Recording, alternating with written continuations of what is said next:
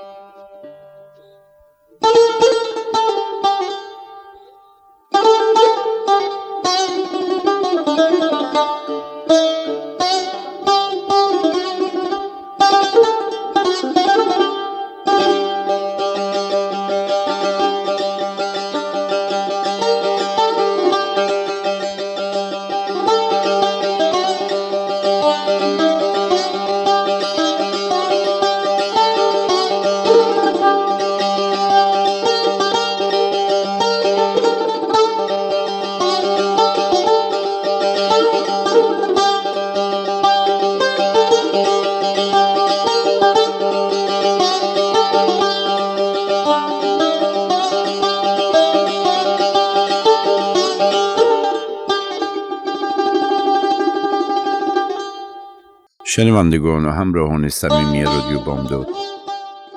درود بر شما. در فصل گذشته برایتان گفتم که جان پهلوان نادر از سال 1138 هجری که به فرماندهی سپاه شاه تحماسب رسید تا سال 1148 هجری یعنی به مدت متجاوز از ده سال بلا انقطاع درگیر جنگ و جدالهای متعددی با دشمنان خارجی یا سرکوب شورشها و درگیری های داخلی بود. و در خلال این ده سال خواب و آسایش خود رو صرف بازگرداندن سرزمین های از دست رفته کشور و سرکوب و تنبیه متجاوزین داخلی و خارجی نمود.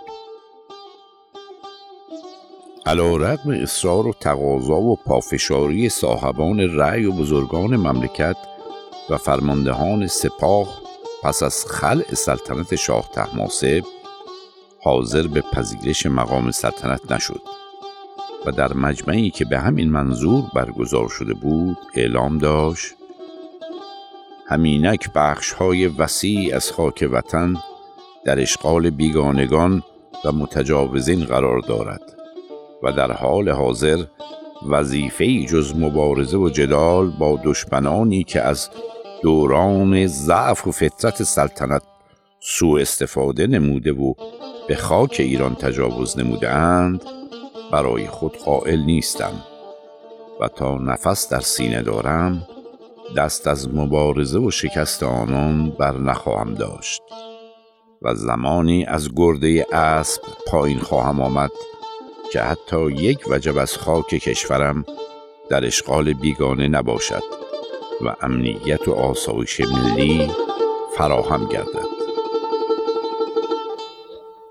در برنامه های گذشته دیدیم که مردانه و متحدانه سالها به جنگ دشمنان وطن رفت و علاوه بر بازپسگیری مناطقی که از دست رفته بود بخش های وسیعی از خاک کشورهای همسایه متجاوز رو نیز اشغال و زمیمه خاک وطن نمود که بنا به گفته و قول شرق شناسانی که درباره تاریخ این دوره ایران مطالعه و تحقیق کرده اند سرحدات کشور عزیزمان ایران رو به وسعت و پراکندگی دوران ساسانیان یعنی قبل از حمله اعراب رسانید.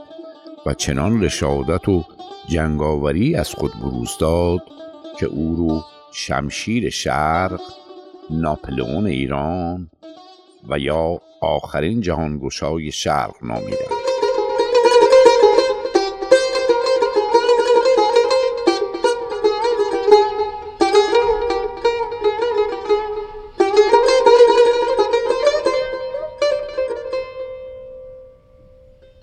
نادر در سال 1146 هجری از همدان سپار عراق عرب شد و در قریه لیلان واقع در سفرسنگی کرکوک سپاه توپال عثمان پاشا رو به سختی شکست داد. توپال عثمان پاشا کارکشته ترین و بزرگترین فرمانده سپاه عثمانی بود که بارها سرزمین های اروپایی رو مورد تاخت و تاز و تهاجم قرار داده بود که در نبرد با نادر کشته شد و سرش را از تن جدا ساختند و به دربار عثمانی فرستادند. لیکن برای جسد بدون سر او مقبره باشکوهی در خاک ایران بنا نهاد تا نشانی برای آینده دولت عثمانی به یادگار بگذارد. نادر در سال 1147 هجری از اردبیل به شروان که تحت تصرف سرخای خان دست نشانده دولت عثمانی بود تاخت سرخای خان گریخت و در داغستان به تصرف نادر درآمد. در همین زمان دولت روسیه به موجب معاهده‌ای در بند و باکو رو به ایران پس داد. در سال 1148 هجری نادر سپاهیان عثمانی رو برای چندمین بار متوالی در جلگه باغاور یا مراد تپه شکست داد و گنجه و تفلیس رو تصرف نمود. دولت عثمانی حاضر شد که ایروان رو تسلیم دولت ایران کند و به این ترتیب ولایات غربی و شمال غربی ایران از عثمانی ها پس گرفته شد. نادر پس از سرکوبی عمرای یاقی گرجستان و داغستان رهسپار رود عرس و در صحرای مغان اردو زد. در جمادی الثانی سال 1148 هجری در دشت مغان و با حضور کلی بزرگان و خوانین و باشیان و روحانیون و صاحبان رأی و عقیده کشور حاضر به پذیرش مقام سلطنت و تأسیس سلسله افشاریه شد و پس از تلاش طولانی بیش از دوازده سال نبرد و مبارزه و تلاش نادرشاه افشار شد و تاج سلطنت رو بر سرش نهادند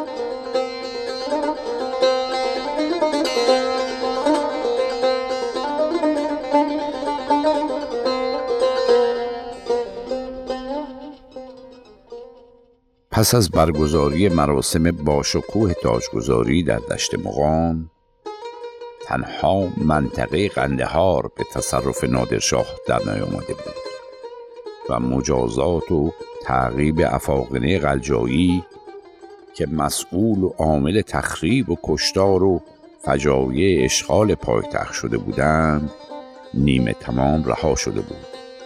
لذا بلافاصله پس از انتخاب او به عنوان نادرشاه افشار در نشست و مجمع مفصلی که با فرماندهان سپاه خود برگزار کرد عزم خود رو برای عزیمت به قندهار و سرکوب افاقنه متواری به آن منطقه به اطلاع سپاه خود رساند و آماده برنامه ریزی و تجهیز و حرکت به سوی خاک افغانستان شد.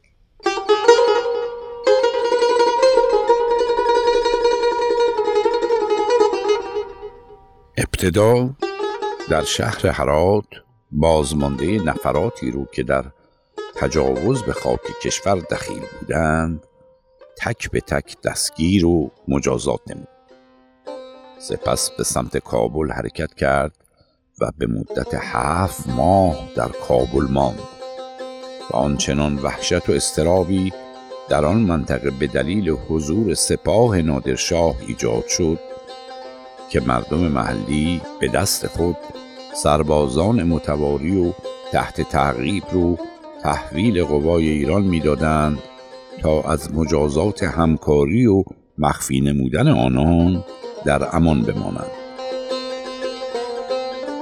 نادرشاه در سال 1149 هجری متعاقب فتح کابل و سرکوب سربازان لشکر اشرف در این شهر جهت ادامه تعقیب و مجازات جنایتکاران افغان قلجایی که در حمله به اصفهان شرکت داشتند عازم قندهار شد. قندهار بعد از یک سال محاصره در سال 1150 هجری به تصرف نادر درآمد. نادر همان گونه که به ملت ایران قول داده بود قندهار محل استقرار قوم قجایی رو زیر و رو کرد و نفراتی رو که در حجوم و کشتار اصفهان دخیل بودند مجازات و بدار ساختمان ها و ابنیه هایی رو که در قندهار وجود داشت به کلی تخریب و فرمان داد تعداد زیاد ساختمان و ابنیه جدید ساخته شد و به یادگار در آن شهر به نام خود احداث نمود. در خلال اقامت در کابل و قندهار اطلاع حاصل شد که اکثر فرماندهان و رده های بالاتر سپاه مهاجم اشرف به خاک هندوستان عزیمت و در شهر دهلی هند تحت حمایت پادشاه هندوستان قرار گرفتند. به همین سبب نامه های متعددی به پادشاه هند نوشت و توسط پیک ارسال داشت. محمد شاه گورکانی پادشاه وقت هندوستان اعتنایی به خواسته نادرشاه مبنی بر تحویل این جنایتکاران به قوای ایران ننمود. بار آخر نادرشاه سفیری همراه با تقاضایی مکتوب به دربار محمدشاه اعزام داشت. پادشاه هند علاوه بر بیتوجهی به خواست پادشاه ایران سفیر اعزامی را نیز مدت طولانی معطل و بلا تکلیف گذاشت و در انتها حکم به قتل او داد. همین که نادرشاه از این مطلب آگاه شد در سال 1151 هجری و پس از تصرف شهرهای غزنین و کابل و از طریق جلال آباد و بعد خیبر وارد جلگه پنجاب شد. پادشاه هند لشکری عظیم به همراه توبخانه موزم که توسط فیلهای عظیم و جسه به حرکت در می آمدن به دشت کرنال واقع در شمال دهلی اعزام داشت. در جدل سنگینی که بین دو سپاه ایران و هند در گرفت ضمن شکست دادن نیروی نظامی هندوستان تعداد قابل توجهی از نفرات ارتش هند رو که بین 20 الی 30 هزار نفر برآورد شده کشت و تعداد بیشماری رو مجروح نمودند. و سپاه زفرمند نادرشاه پیروزمندانه وارد شهر دهلی شدند. محمد شاه گورکانی شخصا به حضور نادر آمد و تقاضای عفو کرد. نادر بزرگوارانه پادشاه هند رو مورد محبت قرار داد و همراه وی وارد کاخ سلطنتی شدند.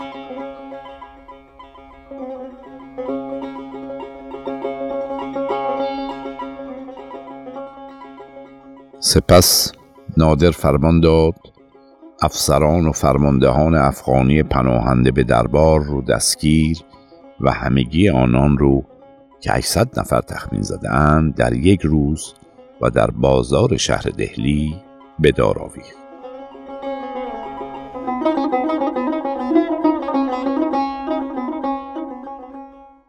پس از چند روز اقامت نادرشاه در دربار پادشاه هند شایع شد که نادر توسط عوامل دربار محمدشاه مسموم شده است. ولوله و شورش عظیمی برپا شد که منجر به کشته شدن عده زیادی از سپاهیان نادر شد. برای سرکوبی شورشیان و ختم قائله به وجود آمده نادر فرمان قتل عام داد و تعداد زیادی از نفرات نظامی هندوستان مقتول شدند. سرانجام به شفاعت محمد شاه و در قبال دریافت کلید خزانه سلطنتی محمد شاه و شورشیان رو بخشید.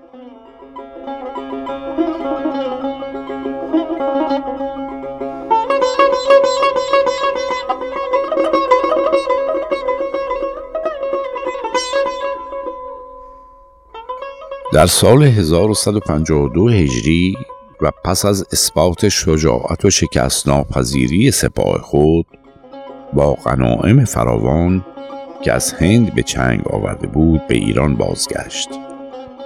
غنائمی که نادرشاه به ایران آورد ده برابر بیشتر از بیشترین درآمد سالانه دوران صفوی برآورد شده است. در میان این غنائم جواهراتی چون کوه نور دریای نور و تخت تابوس شهرت دارند میزان این غنائم به حدی بود که نادر برای سه سال از گرفتن مالیات در ایران چشم پوشید.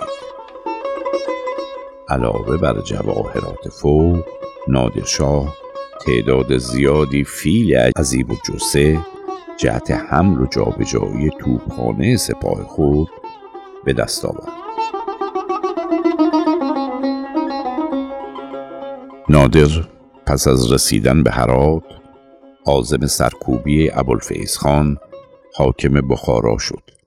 لیکن حاکم مذکور شخصا خدمت نادر رسید و مورد لطف و بخشش قرار گرفت و رودخانه جیهون سرحد بین ایران و بخارا شد. در سال 1154 هجری از مشهد آزم سرکوبی لزگی ها شد. هنگام عبور از جنگل های سوادکو به جان وی سوء قصد شد و گلوله‌ای در شانهش فرو نشست. سپس رضا قلی میرزا فرزند ارشد خود رو به تهران فرستاد و خود ره سپار داغستان شد.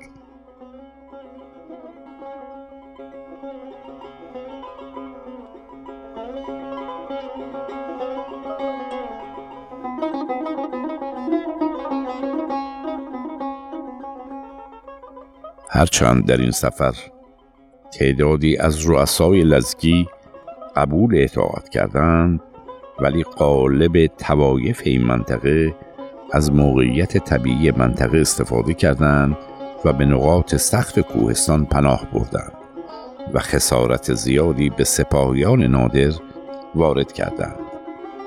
نادر به دربند مراجعه کرد. خسته و مجروح در حالی که به دلیل عدم موفقیت خود سخت خشمناک شده بود در همین زمان غلامی رو به اتهام سوء قصد نزد نادرشاه آوردند. وی رضا قلی میرزا فرزند ارشد نادرشاه رو محرک خود معرفی نمود. نادرشاه رضا قلی میرزا رو احضار کرد و پس از محاکمه او رو نابینا ساخت.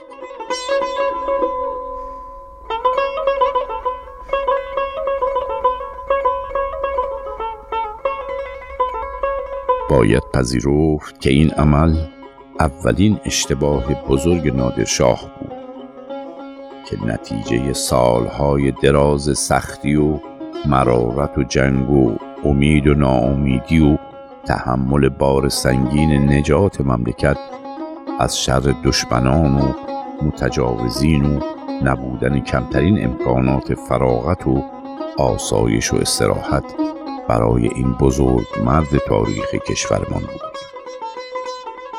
این انسان فرازمینی و بی همتا هرگز راضی به ثروت و لذت طربی برای خود نبود و تا توان داشت در جهت اعتلاع سرزمین ایران تلاشی فوق بشری از خود نشان داد و به همین سبب است که به القاب آخرین فاتح آسیا یا ناپلئون ایران ملقب گردیده است.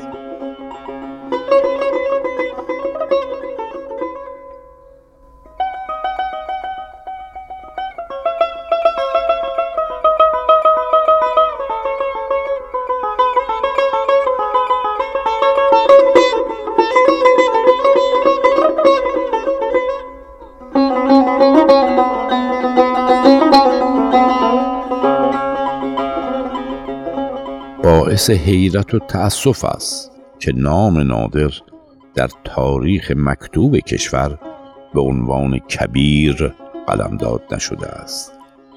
گفتیم که تنها سردار و سلطانی که توانست سرحدات سرزمینی ایران عزیز رو به وسعت و قدر و اندازه دوران طلایی ساسانیان برساند نادرشاه افشار بود که الحق صفت کبیر برازنده نام اوست.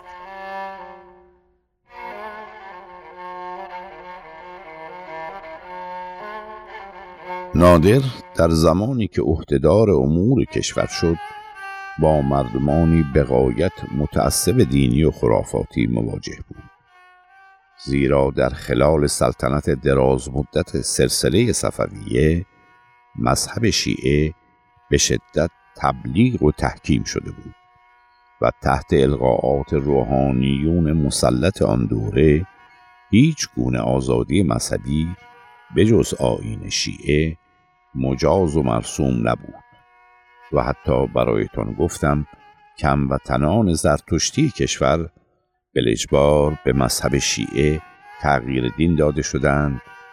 نادر دانست که یکی از مهمترین علل لشکرکشی و تجاوز امسایگان سنی مذهب به خاک ایران وجود چنین تعصبات و خصومت‌های مذهبی است که روحانیون هر طرف حکم و فتوا به قتل و حدم نفوس غیر هممستک خود رو صادر می کردن و اجر و پاداش عظیم اخروی برای نابودی غیر شیعه صادر می نمودن. نادر با روشنبینی و شعور و درکی عمیق فرمان به حذف و توقیف این گونه افکار خطرناک و خانمان سوز کرد و با جایگزینی شیعه جعفری به جای شیعه دوازده امامی صفوی و آزادی مذهب و عقیده برای همه آهاد مملکت قدم در راه روشنگیری دینی و عقیدتی ملت ایران گذاشت که این خدمت و یادگار اهمیتی همتراز فتوحات نظامی او رو دارد. نادرشاه در سال 1156 هجری برای قبولاندن شرایط خود به دولت عثمانی شهرهای کرکوک و موسل رو تصرف کرد. دولت عثمانی ناچار تقاضای متارکه جنگ رو داد تا آنکه در زمان مناسب مجددا به مذاکره بپردازند. دولت عثمانی در پی فرصتی برای تلافی شکست خود بود تا نهایتا در سال 1158 هجری محمد یکن پاشا سردار معروف عثمانی از طریق ارزروم و دیار بکر و قارس به ایران حمله کرد. نادر مجروح و بیمار و خسته به اتفاق نصرالله میرزا فرزند خود به مقابله یکن پاشا شتافت. مورخین ذکر کردند که به دلیل شرایط جراحت و بیماری پادشاه او رو بر روی تخت روان به میدان جنگ حمل می کردند. در محل مراد تپه سپاهیان عثمانی رو با تاکتیک نظامی مختص خود محاصره و آنها رو به شدت و برای چندمین بار شکست داد. پس از این فتح به دولت عثمانی پیشنهاد صلح کرد و از طریق اصفهان خود عازم مشد شد به فرمان نادر دو نفر از معتمدین با تجربه خود رو معمور تنظیم معاهده به استانبول فرستاد که در سال 1159 هجری معاهده مهمی بین طرفین منعقد شد. بر اساس این معاهده پنج بندی مرزهای دولتین همان مرزهای سلطان مراد چهارم و شاه صفی صفوی شد. اعزام سفیر بین دو کشور تأمین امنیت کامل حجاج ایرانی و تضمین سلامت آنان و خودداری طرفین از اقدام به دشمنی و حدک مقدسین مذهبی طرفین از شروط این توافق.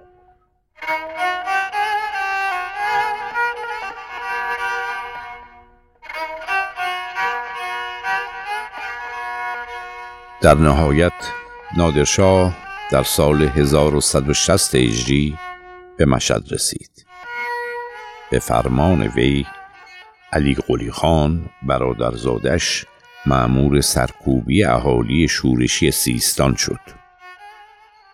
در نتیجه همدست شدن برادرزادهش با شورشیان کار تقیان بالا گرفت و در چنین وضعی کردهای خبوشان هم سر به شورش برداشتند. نادرشاه خود عازم سرکوبی آنها شد.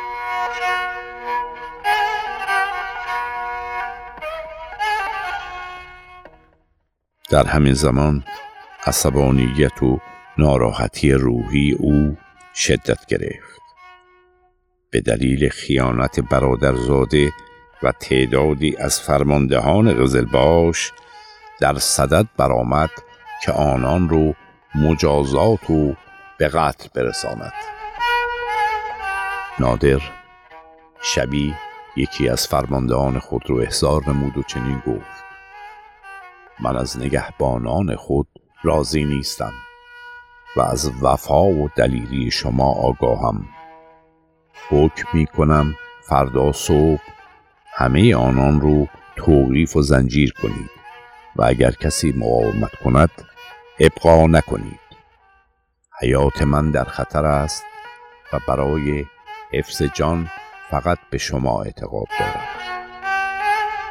نوکری گرجی این موضوع رو به اطلاع سرداران نادر رساند و ایشان مصمم شدند تا دیر نشده نادر رو از میان بردارند. تا پاسی از شب رفت. متجاوزین به خیمه چوکی دختر محمد حسین خان قاجار که نادر آن شب رو در سراپرده او بود رو آوردند. ترس به آنان چنان غلبه کرد که اکثرشان جرأت ورود به خیمه نکردند. فقط محمد خان قاجار صالح خان و یک شخص دیگر وارد شدند.